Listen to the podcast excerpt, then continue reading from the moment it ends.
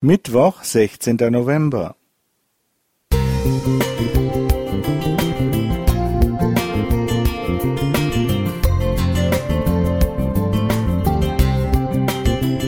Ein kleiner Lichtblick für den Tag.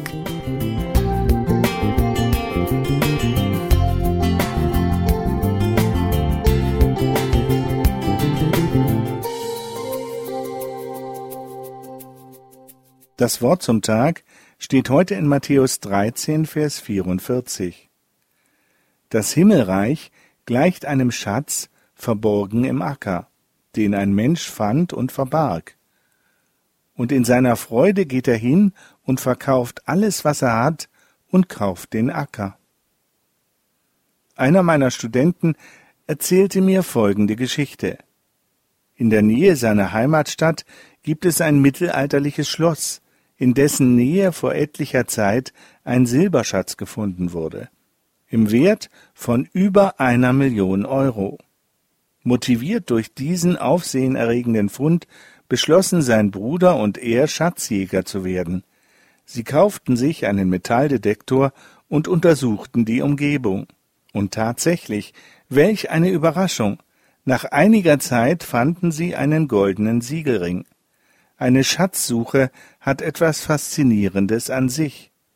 Ob sie planmäßig erfolgt oder ob ein Fund zufällig geschieht. Jesus nimmt auf diesen menschlichen Wunschtraum in einem Gleichnis Bezug. Ein Mensch findet zufällig einen Schatz, setzt alles ein bzw. gibt alles auf, diesen Schatz zu erwerben.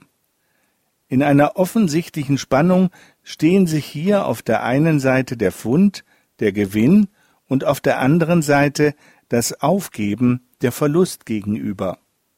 Doch zweifelsohne überwiegt der Gewinn, denn die Freude darüber steht im Mittelpunkt. Der Schatz ist das Reich Gottes.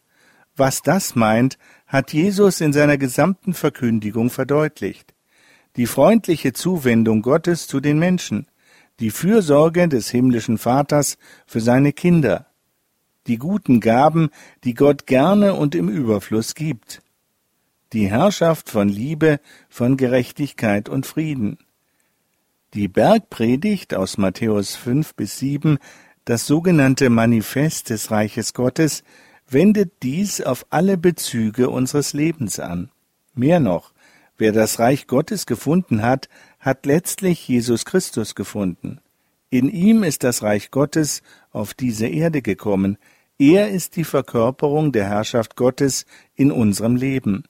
Wer ihn als den Retter und Befreier, als Ratgeber und Friedefürst, als Begleiter und Fürsprecher gefunden hat, hat einen wahren Schatz gefunden.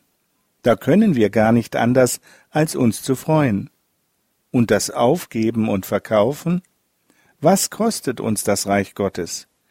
Es kostet uns nichts, denn es ist ein freies Geschenk der Liebe Gottes und gleichzeitig doch alles, denn nur wenn wir uns ganz und gar unter die Herrschaft Gottes begeben, werden wir diesen Schatz auch genießen können.